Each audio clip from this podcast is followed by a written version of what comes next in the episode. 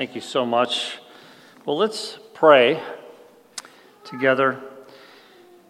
Lord God, we do sing hallelujah and praise to you as your people. So thrilled, Lord Jesus, that you would save us. And some of those lyrics that were sung this morning, just now, we want to give you praise for them. Light of the world, crown in a manger, born for the cross to suffer, to save. High King of heaven, Death is the poorer, we are the richer by the price that he paid. And Lord Jesus, we praise you that you are the light of the world, that you were born for a purpose to save us from our sins, and that we have freedom and eternity with you because of the price that you paid. Light of the world soon will be coming. With fire in his eyes, he will ransom his own. Through clouds he will lead us straight into glory, and there he shall reign forever, more, forever, more.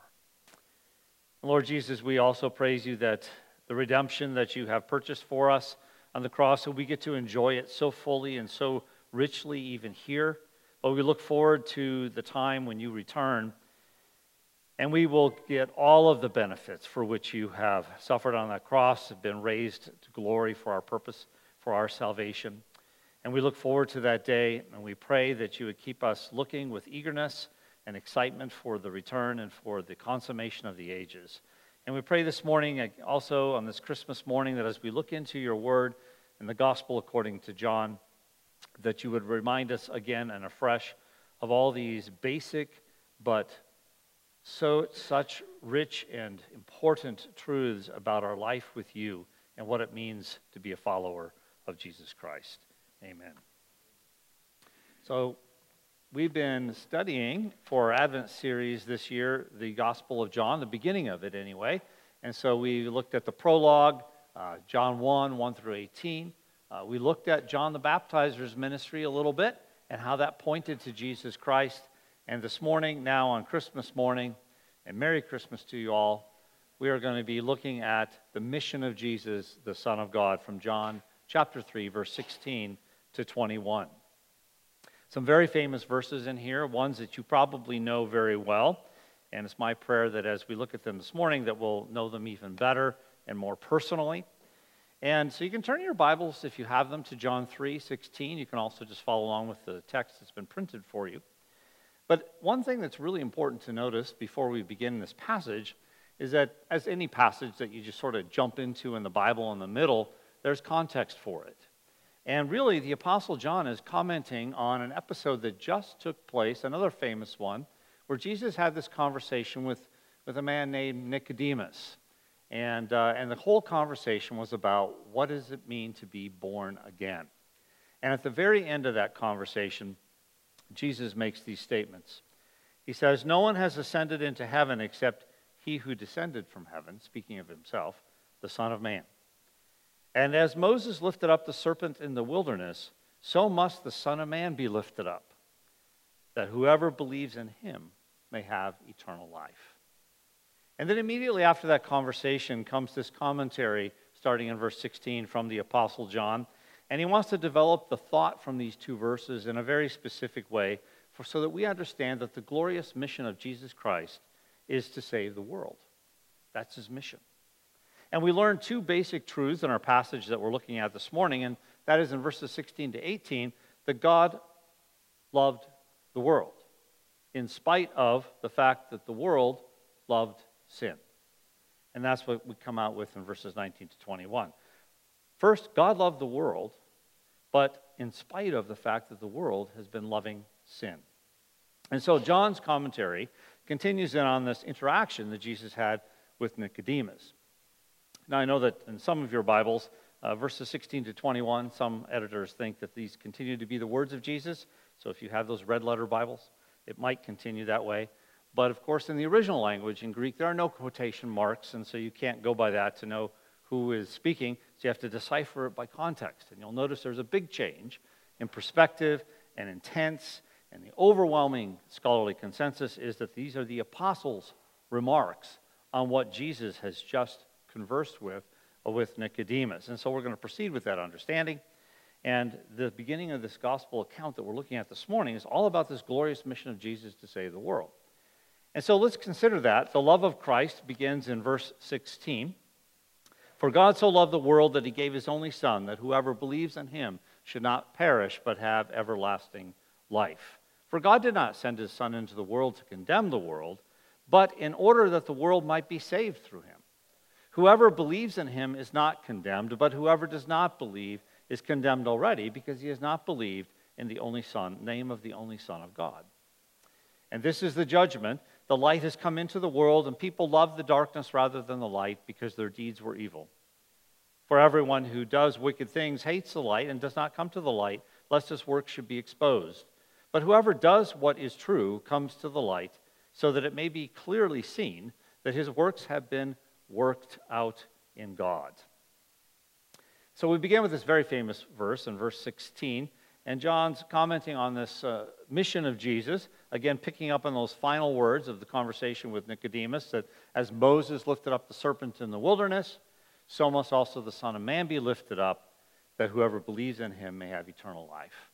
And he's referring, referring to a very specific episode uh, that took place in the Old Testament and the serpent was lifted up on a staff by Moses so that those who had sinned could look upon that staff. And by looking upon it, they are then trusting in God's provision for salvation. They are repenting of their sins by doing so and receiving forgiveness. And Jesus is saying of himself that he himself would be lifted up. And you know what that would be, was referring to that he would be lifted up on a cross. That everyone that would look upon him, and that is looking means by faith and repentance, putting your trust in Jesus Christ, that there would be eternal life and forgiveness granted. So, John wants his readers to understand that this whole dialogue with Nicodemus is all about putting your faith in Jesus Christ so that you can have eternal life. In fact, that's the whole reason the apostle wrote his book. At the end, he closes it with these words and says, says These things I have written that you may believe in Jesus, the Christ, the Son of God, and that by believing you may have life in his name. Now, verse 16 is probably the most well known uh, Bible verse in, in, the, in the Bible and quoted today. And for positive reasons, I would suggest, and that's because it encapsulates the whole gospel message so simply. And as we read this passage, we see that God so loved the world. You know, it's not just, this is a general term speaking about the world and all peoples of the world, and it fulfills the prophecy that was given about Jesus, where it says in Isaiah 49, it's too small of a thing that you should just be raised up to preserve the tribes of Israel, but I will make you a light for the nations, that my salvation may reach to the very ends of the earth. That's God's purpose, that his salvation would be for all the peoples that he created, all the different ethnic groups around the world. And then, of course, we can read it very particularly because it's not just this general statement. Those of us who have put our faith and trust in Jesus Christ, we read this passage and we know it applies to us personally. That God so loved us that he sent his son to die for our sins, those of us who believe in him. And also, I want us to notice a few other things that look at the intensity of the love of God that is described here.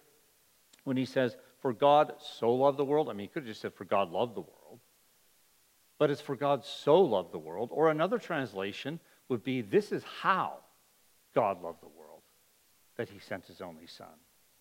And so there's this intensity of love and desire toward us, and the extent of it is that he would give his Son.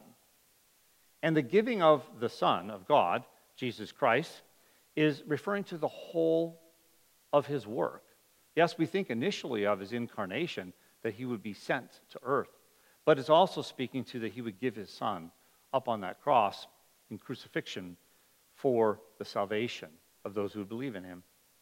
And so we recall some of the other stories in the Old Testament that predict this, this work of Jesus Christ Genesis 22 and Abraham's sacrifice of Isaac, and the common language that we see even expressed there. So, just to quote parts of that for you Your son, your only son Isaac, whom you love, you have not withheld your son, your only son.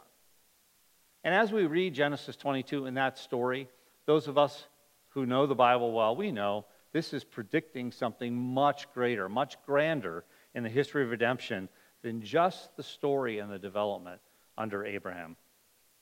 We might recall the prophecy in Isaiah 52 and 53 about the suffering servant and the giving of him for the atonement from our sin. Just to read portion of that, it says, It was the will of the Lord to crush him. Speaking of Jesus on the cross, it was his will to put him to grief. When he would, his soul would make an offering for guilt, he bore the sins of many and makes intercession for the transgressors. And of course, we know that that's referring to what Jesus would do when he would become our substitute, that he would die in our place, the righteous one for the unrighteous ones. The substitutionary atonement for multitudes, as the Apostle John would later write in 1 John 4 In this the love of God was made manifest among us, that God sent his only Son into the world so that we might live through him. And this is love, not that we loved God, but that God loved us and sent his Son to be the propitiation for our sins. And that's because the natural condition of all of humanity, of each and every one of us, as even John 3:16 says, that we would be rescued from perishing, is that that is our natural situation and condition, to be under the very judgment of God. But what amazing grace that he would love us so much that he would send his only son to save us and to grant us eternal life upon forgive and forgiveness and happiness upon putting our faith in him. And so the passage then continues. This is the opening statement. And then the purpose of Christ is, is, is drawn out for us more in verses 17 and 18 when he begins again, for God, to explain it even further, the Apostle John says. To explain verse 16 even more so, for God didn't send his Son into the world to condemn the world, but that the world should be saved through him. And whoever believes in him is not condemned, but whoever doesn't believe, well, he's condemned already because he hasn't believed in the name of the only Son of God. And so the apostle restates the mission very clearly that the Son was sent from the Father to save the world, not to condemn the world. The condemnation of the world is coming, but that's at when Jesus Christ returns. Now, of course, nevertheless, Jesus coming into the world is going to divide humanity, and we've already seen that in the, in the, in the book of John so far, because he changed everything in the world when Jesus came. And so he brings judgment early in a sense, but it's different. It's not active outward judgment, it's a passive judgment. It's a judgment that a lost and sinful world that pursues its own glory is judged by. So Jesus would later say in John chapter 9, For judgment I came into the world, that those who do not see may see, and that those who see may become blind. So he would divide humanity based upon how they would respond to himself and his work and who he is. In John chapter 12, Jesus also said, I have come into the world as light, so that whoever believes in me may not remain in darkness. If anyone hears my words and does not keep them, I do not judge him. For I did not come to judge the world, but to save the world. The one who rejects me and does not receive my words has a judge. The word that I have spoken will judge him on the last day. As one commentator put it, very simply, you know, Christ came to judge the world as little as the sun comes to cast a shadow.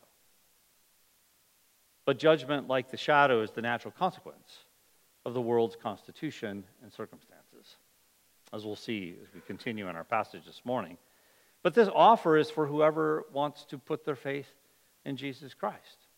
It's not just for the religious people, as we sometimes think. I mean, you think about John's original audience and, and writing to them, you know, the salvation offer from Jesus Christ. It's not just for Jewish people, it's for all the peoples of the world, as the prophets have already foretold. And the Apostle John has been making clear and will make even more clear. It's not just for people at the time there were a couple unusual groups uh, floating around at the time, people who somehow thought they had a special way into getting special knowledge from God, mystery initiate, initiates, and somehow thinking that, well, this salvation would be just for them. Or people who separated themselves and created their own little community and thought they were holier than the rest of the people. And that somehow Jesus would be for them. Well, there are always these types of people out there. But, and then it, and then it makes other people who are not like that wondering, well, this Jesus, this salvation, it's just for those religious types, just for those people who have special knowledge, just for those people who are maybe good enough to somehow earn God's favor. But no, it's for whoever would believe in Jesus. As John opens his gospel, but to everyone who received him, who believed in his name, he gave the honor and the privilege to become children of God. You know, Christ accomplished his purpose when he came. Many people did believe in him, the all sufficient provision for sin. And he continues to be successful. We've been given life who believed in him, spared judgment.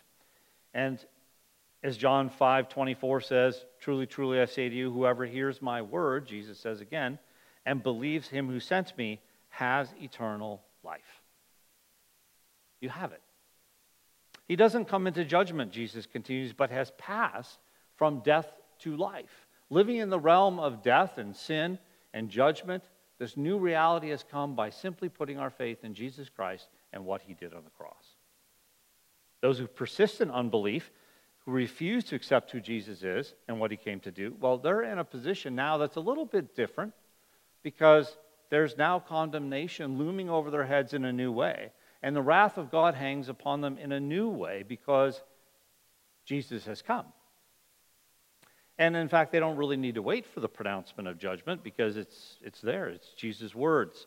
Later on in John chapter 3, verse 36, after another discussion with John the Baptizer, these words are, are written Whoever believes in the Son has eternal life. Whoever does not obey the Son shall not see life, but the wrath of God remains on him. But for today, Christmas morning, of course, we want to consider the love of God toward the world. It's so great.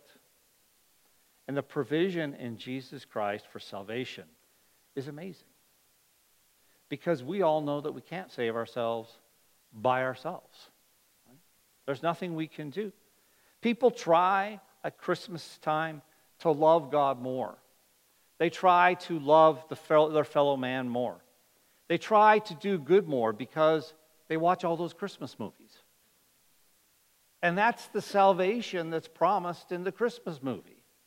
But it's not a true salvation that's based upon the grace of God in Jesus Christ. So when we consider Jesus Christ and what he did particularly for us, we should be encouraged, filled with joy, relieved, filled with worship, amazed, thankful, purposeful. I mean, our whole life changes. Everything is so different. And we should also think about who else needs to hear this message around you that you could share it with. And wouldn't it be great to be the one to be able to share with them the glorious mission of Jesus to save the world? Well, that's the first basic truth that God so loved the world. The second is that he loved the world in spite of the world's love for sin. And that's what we consider in verses 19 to 21. We have the lovers of darkness in verses 19 to 21. And then the question comes up how can it be that some people would become lovers of light? And that's what verse 21 is about. And so the passage continues this is the judgment. The light has come into the world, and people love darkness rather than light because their works are evil. For everyone who does wicked things hates the light and does not come to the light, lest his works should be exposed. So John's tracing the process of judgment upon those who don't believe. I mean, the light has come into the world, it's Jesus. Yet, even when he came, people loved the darkness. That's how the gospel opens in John chapter 1, verse 9 the true light, which enlightens everyone, was coming into the world. He was in the world, and the world was made through him, yet the world didn't know him. And in John 8 12, Jesus says, I am the light of the world. Whoever follows me will not walk in darkness, but will have the light of light, light of life. So, why would people do this? When it seems that all they have to do is just walk toward the light. I mean, how simple can it be? But people you see love living the lives that they were living. Didn't really like the fact that Jesus came into their darkness because they were enjoying their rebellion against God and his morality. And people know that many of their thoughts and their words that they speak and the actions that they do, they're wrong, uh, they're impure, they're evil, uh, they're wicked, and they don't want to get too close to God because if you get too close to God, well, then you're going to be exposed for who you really are. You see, coming to the light is really just too convicting, as we as sinful people avoid that at all costs. You, perhaps you remember when you were under conviction by the Holy Spirit and threatened by really the gospel itself. And, uh, and so many people do that. When, when they get threatened by the gospel, um, there, there are a few reactions. Maybe you did one of them when you first heard. People come, become defensive and all of a sudden defend their lives and how righteous they are and better than they are than other people. Or all of a sudden, when people get confronted by the gospel, uh, all of a sudden the whole thing becomes an intellectual argument and a debate. Or, this is my favorite one, when people get confronted by the truths of the gospel, all of a sudden people become religious experts. I mean, they weren't religious experts before, but all of a sudden they seem to know a lot about religion. And we avoided those truths too because of our lives. As another commentator put it this way he says, Jesus confronts people simply with the character that they already have. You know, people hate the light, the passage says, because of their sinful nature and of their sinful choices that flow from that. And they will not come to the light because Jesus Christ is going to expose who they are. And yet, it's ironic because in that exposure comes more. Jesus didn't come to condemn the world, but to save the world. And so there's more than just the exposure. That's necessary. But then there's forgiveness and healing and a reorientation of life and joy and freedom that comes by putting your faith in Christ and letting Him be the one who would pay the penalty for your sins.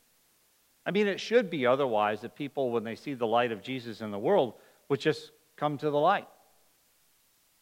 But it can't be because of the fact that people are so sinful that they're unable to do that, first of all. And second of all, they're unwilling.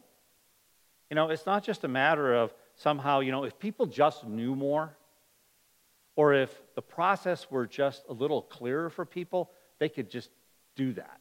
They could understand the truth. It's not a matter of intellectual understanding to come to faith in Jesus. And it's also not just that people somehow need to be given an opportunity to make a decision. That's not how people come to Christ. They have to be enabled and be made willing through new life. That's what we just would have looked at if we were studying through the Gospel of John. That's the whole point of Jesus' conversation with Nicodemus that the apostle is commenting on. Is you have to be born again. And then you can come to the light of Jesus. It's a spiritual work that God has to work in a person's life. So that's how it is that some people become lovers of light in verse 21. But whoever does what is true comes to the light so that it may be clearly seen that his works have been carried out in God. So, in contrast to those who do evil, verse 21 describes those who practice the truth or act faithfully, those who believe in Jesus and live out a new life. Those who do come to the light make it plain that they've already been regenerated by God. And the good deeds, as the passage says and closes, were worked by God. They weren't worked by the people themselves, in and of themselves.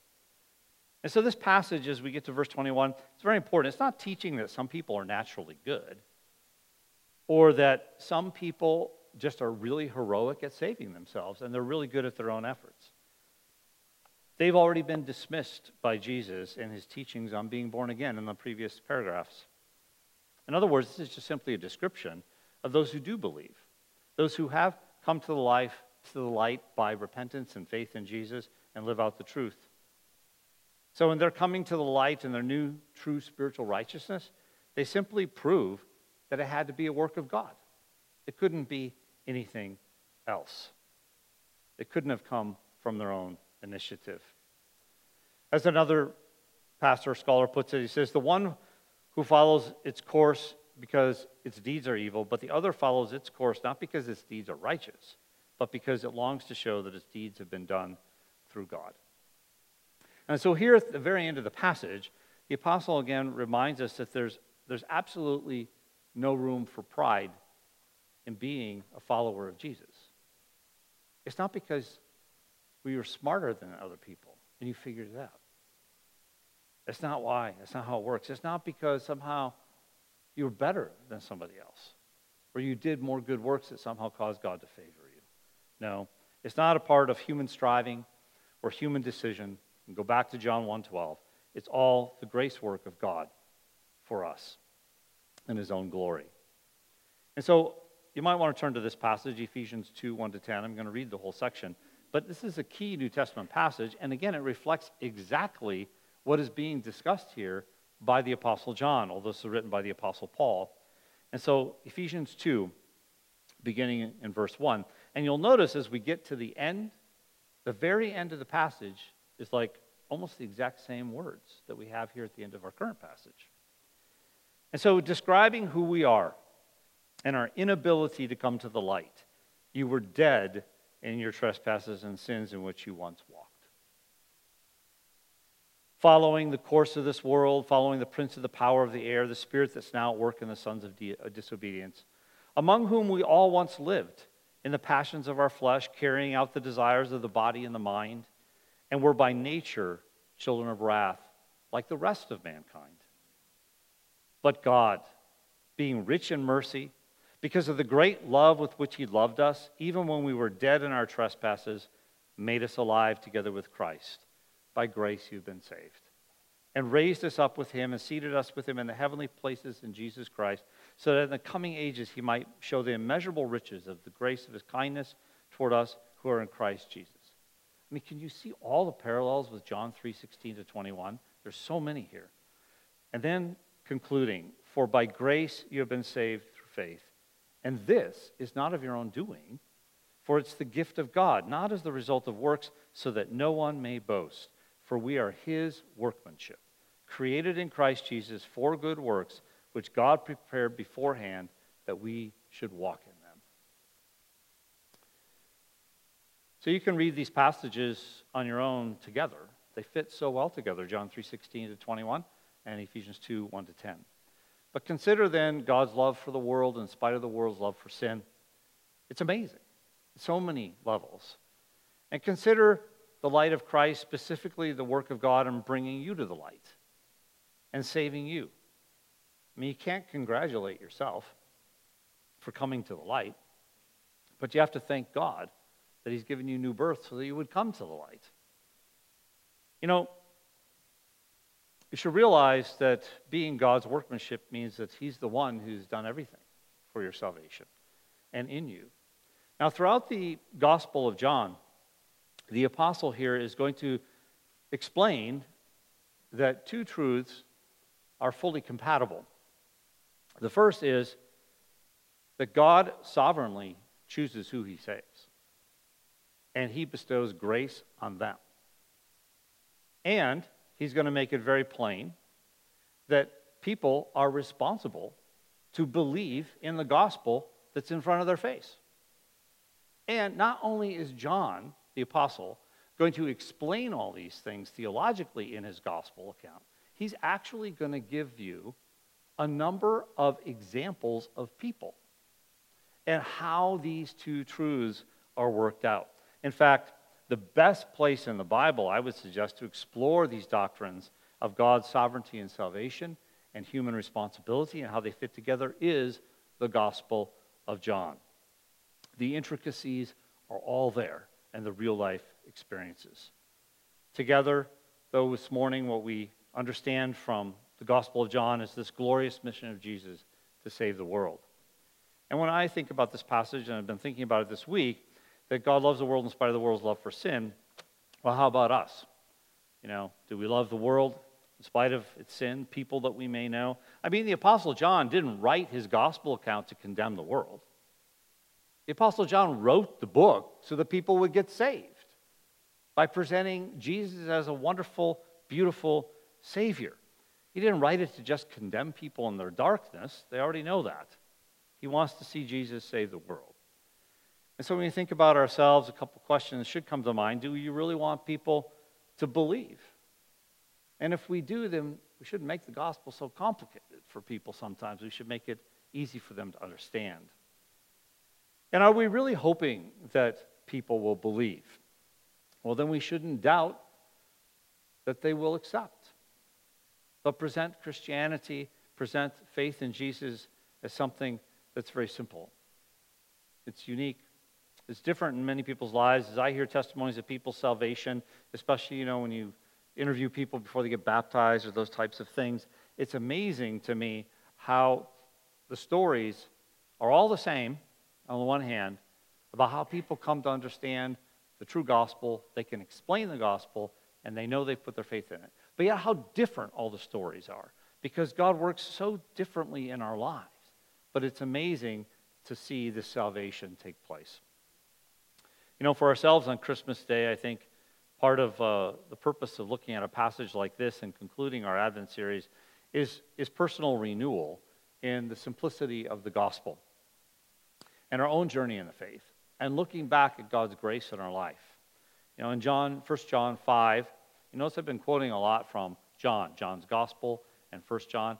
I mean, it's just all over the place in the Apostle John. It's like he only has one theme, and that is believe in Jesus, believe in Jesus, believe in Jesus. It's everywhere throughout the gospel. It's almost on every single page in John's gospel, and then in his epistles as well, his letters. So 1 John 5 simply says this, concluding that letter really. This is the testimony that God gave us eternal life, and this life is in his Son. Whoever has the Son has life. Whoever does not have the Son of God does not have life. And I write these things to you who believe in the name of the Son of God, that you may know that you have eternal life. Do you have friends that don't know 100% for certain that they have eternal life? They don't really know if they really believe in Jesus or they don't. Well, the Apostle John wrote this letter to make it really clear that if you put your faith in Jesus Christ, you can know for 100% certainty that you have salvation, that you have eternal life that you're going to spend eternity in glory. What a blessing to have that assurance in your life. The eternal Son of God, Jesus Christ, came to earth and accomplished his mission, and that mission is stated in John 3:16. For God so loved the world that he gave his only begotten Son, that whoever believes in him should not perish but have everlasting life. Let me pray for us. Lord Jesus, we praise you for your work coming from heaven to this world, living the perfect life we could not live to grant us a righteousness, dying on a cross in our place to remove the wrath of God that hung over us because of our sinful nature and our sinful deeds. We praise you that we can know for certain that by believing in you as the Son of God, as the one who sacrificed himself for our sins, that we have eternal life and without hesitation, and we can live in light of that in open glory and joy and anticipation and that we can spread this message of the gospel to those around us with clarity and conviction. And we pray that you would bless us this day as we celebrate uh, Christmas with our family and our friends. And it's in your name, Lord Jesus, we pray. Amen.